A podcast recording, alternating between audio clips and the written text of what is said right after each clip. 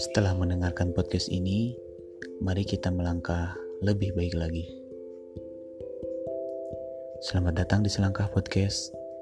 Podcast ini berisi sajak dan puisi, juga sebuah kisah.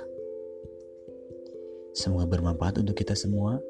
Ikuti kami di Instagram di @selangkahpodcast. Terima kasih.